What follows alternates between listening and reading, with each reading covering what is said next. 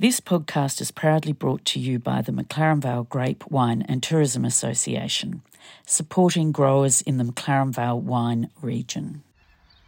Hello, welcome to a Crop Watch update for Vintage 2024 with James, and I'm joined by Jen Petter. Hello. Today is the um, 7th of December. Uh, like all good agronomists, we are hiding from the rain in our car. Uh, when we last spoke, Jen, it was a lot about how dry the season was. It was. It was thrown a few curveballs lately. A little bit, yeah. Um, so we were track. We're still about 200 mils of rainfall behind last season, just for context. Um, but um, on the 26th, 27th, 28th of November, that, that little period, uh, we did get um, up to about 70 mils of rain. Yeah. Um, which for November, that, that is a historically a fairly high amount. Um, it's not unheard of to have that amount of rain, but that, that's a lot in a small period. And when we are now we're recording this, we're expecting actually to have a fairly wet weekend as well. Mm. Looks Uh, like another up to possibly Yeah, 60. possibly. Yep. Yeah. Um, could be 30 to 60. So again, and again, not unheard of for um, December. We do get these tropical kind of storms um, in our region, but again, oh, that's a decent amount of rain in one day. So that's changed the status of the year.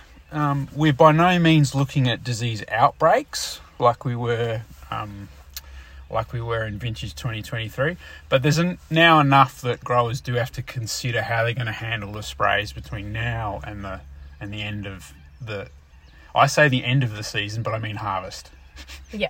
yeah between now and harvest so in terms of your monitoring what have you been picking up in the last week Um, I guess blocks that have had previous problems, um, you know, the powdery levels, they are sort of being held, but that I think has been due to a sort of a tight-ish spray program.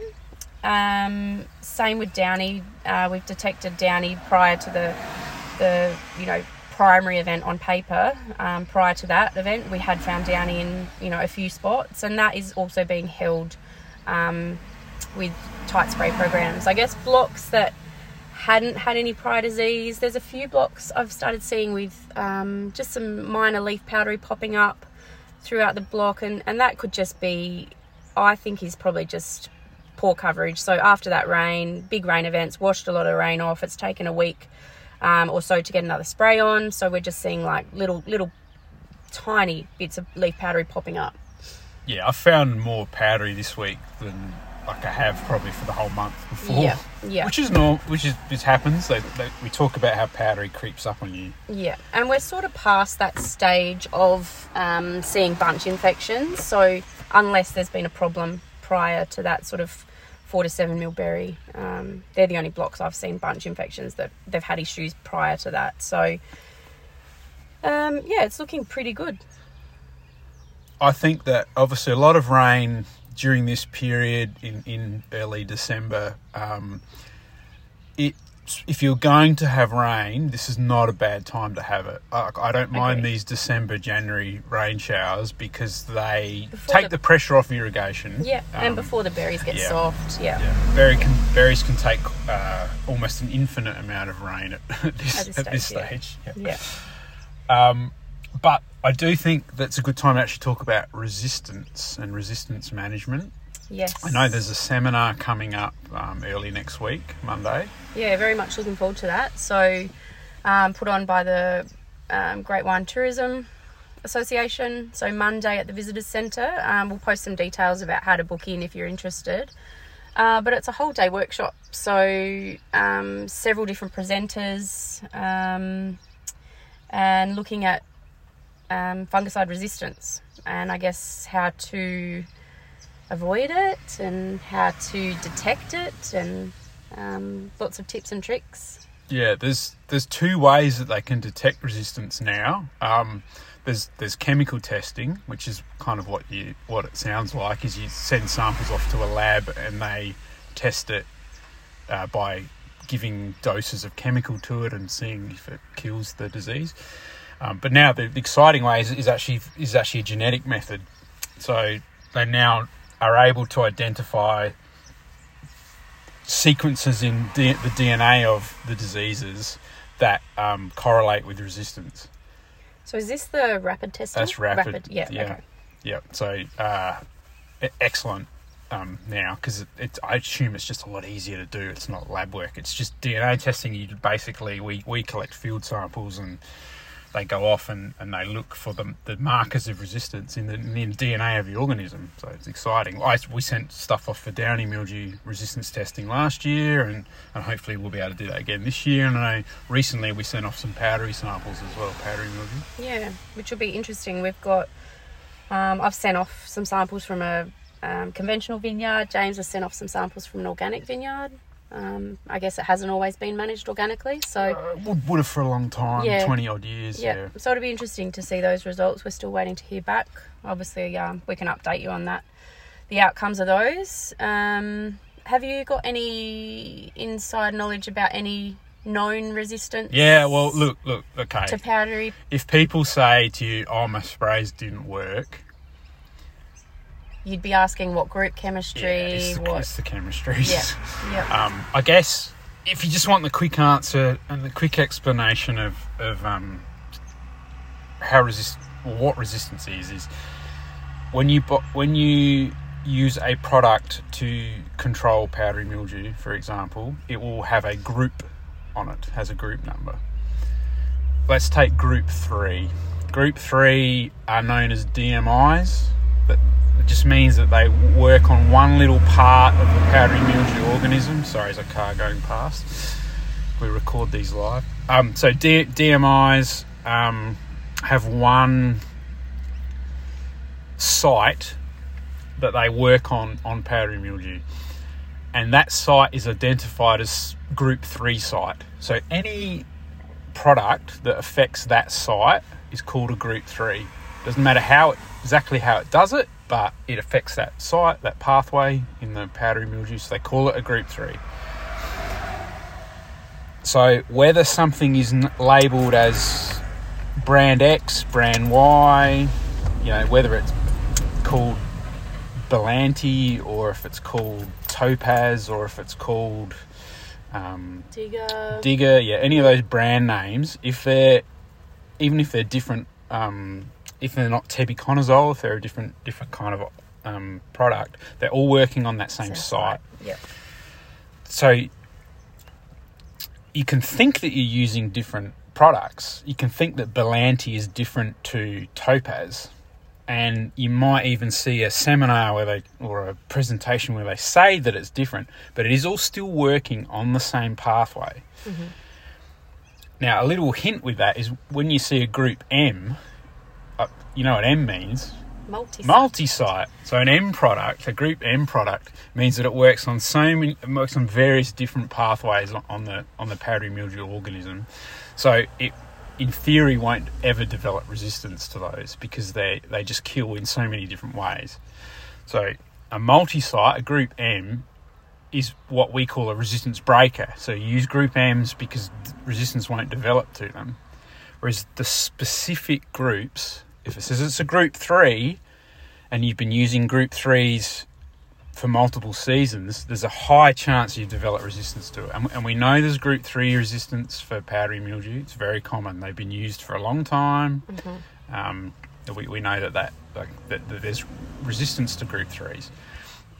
We know some other other groupings for downy mildew that are, that are resistant, and there's also groupings of uh, resistance for botrytis as well. Um, so I think I think that if you had to explain it quickly, hopefully that makes sense to people. That yeah, Yeah, if I think that makes sense. even you, you you can spend millions of dollars developing and bringing a new product to market, um, and if it genuinely is a unique product, they'll give it a different grouping number because it works in a specific way, unique way that that that works on. If it comes to market and it's still got the same grouping as existing products, you have to treat it like it's it's an The old same, product. It's yeah. an old yeah. You have to keep in mind that resistance is is possible and likely. Yeah. So, what do you think about the use of um, co formulations? Say, you know, you see groups 7 and 11, or 3 and 7, or. Yeah, sometimes it makes sense to do that because it might be a, a co-formulation of a botrytis product, for example. So you may be using one group for its protective abilities and the other group for its um, penetrate penetrative abilities. Um, makes a bit of sense to me. Um, I don't like seeing a product with known resistance group some well, let's call it group three. I've already said that.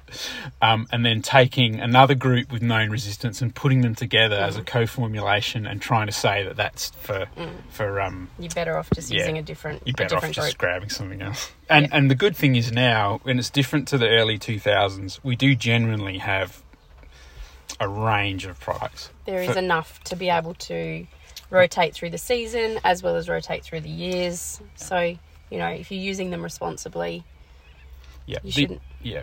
The only thing that the only factor that does play in a little bit in an area like McLaren Vale is uh, we are spraying relatively small vineyards, and some of some products come in large pack sizes. Mm. Um, they're available in a physically large format, which means that if you're only a small vineyard, it's a little bit more difficult to practice really good rotations because you're buying a pack and you want to use it up over a few years. It's, yeah.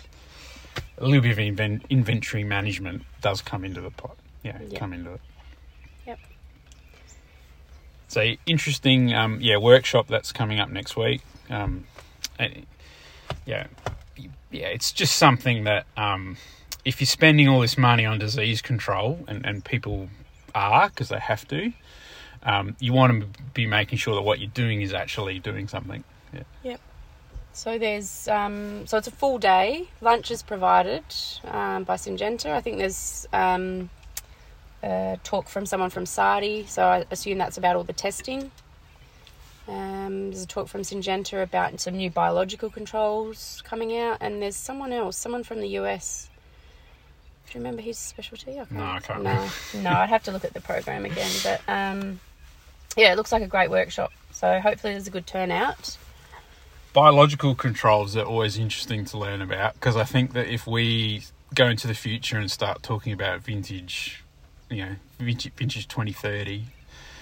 Hopefully, we'll still be around then. Um, vintage 2030, I think probably about a third of the things we use will be biological. Mm. We've seen that change already in botrytis control. Um. Once we are at this growth stage, once we're past, um, once we're past E-L 29, yep. there are only biological products available. Um, we basically either have for botrytis. For botrytis, yes. yeah. We basically either have um, competitive products, so products that outcompete, like take up the space where, yep. Yeah, take up the nutrients that would be used by botrytis. Um, that's you know, there's a couple of commonly used Serifel, Serenade. Mm-hmm. Um, those products, they're a bacillus. They're basically competitive competitive fungi um, or there are products that are plant or um, plant or um, bacterial derived. So the sort of the the, the um, uh, exudates of, of those mm-hmm. products yep. of those organisms, or um, they're like um, the product novellus, which is geraniol, which is basically they've just taken it from geraniums Mm. It's easy to remember. Geraniol. um, so it's just an extract of another plant that happens to be toxic to botrytis. So mm. you're actually spraying a part of a plant onto a plant to stop stop the uh, yep. stop the disease. Mm. So already we've seen that with botrytis, and I think yeah, within a few years. Um, there'll actually be quite some interesting powdery options. Yeah. Yeah. Yeah. Um, this podcast isn't an, ever an endorsement of products, um, but I've seen the product uh, Intervene used. Mm-hmm. The trade name's Intervene. It is used a lot in New Zealand as well now. They, yeah. they have it under a different name, but um, that's basically a, a, a, zinc salt that has has properties against powdery mildew and properties against botrytis, and, Mm. and that's a biological product. So I think yeah, in, in 2030, literally a third of the things we'll be using will be um, not not conventional chemistry. Mm. Yeah, it's exciting. Oh, thanks for listening, everyone. Um, we'll be updating as we sort of move in towards Veraison and we have more of an idea about the, the prognosis of what the season is. Um, we're definitely still expecting a much earlier vintage than, than last year, although November and December have actually been a bit cool, so we haven't raced right ahead. Um, so definitely likely to be well ahead of 2023, but it's not going to be a record-breakingly early vintage. You don't think Um, we'll be picking any reds in uh, February? Oh, maybe just at the end, yeah. Maybe, but yeah. but but that that's um Hard to say just yet. oh no, I can be pretty clear about it. it's just when you make a prediction on a podcast, people remind you about it later. Um, yeah, I reckon we're looking about 2018 dates. Yeah. That's what the visitor centre is. It's running roughly about the same as that. Okay. So, um, in the latest crop watch, I think I thought that would go around about the third or fourth of March. March. Yep. Um, and that occasionally gets picked in February. It's not unheard of Mm. for the visitor centre to get picked in February, but yeah, it usually always is in that first, First week, of of March, March, yep. as opposed to the third week or fourth week of March like last year. yeah. Yep. Thanks for listening, and we'll catch you soon. Thank you. This podcast is proudly brought to you by the McLaren Vale Grape, Wine and Tourism Association, supporting growers in the McLaren Vale wine region.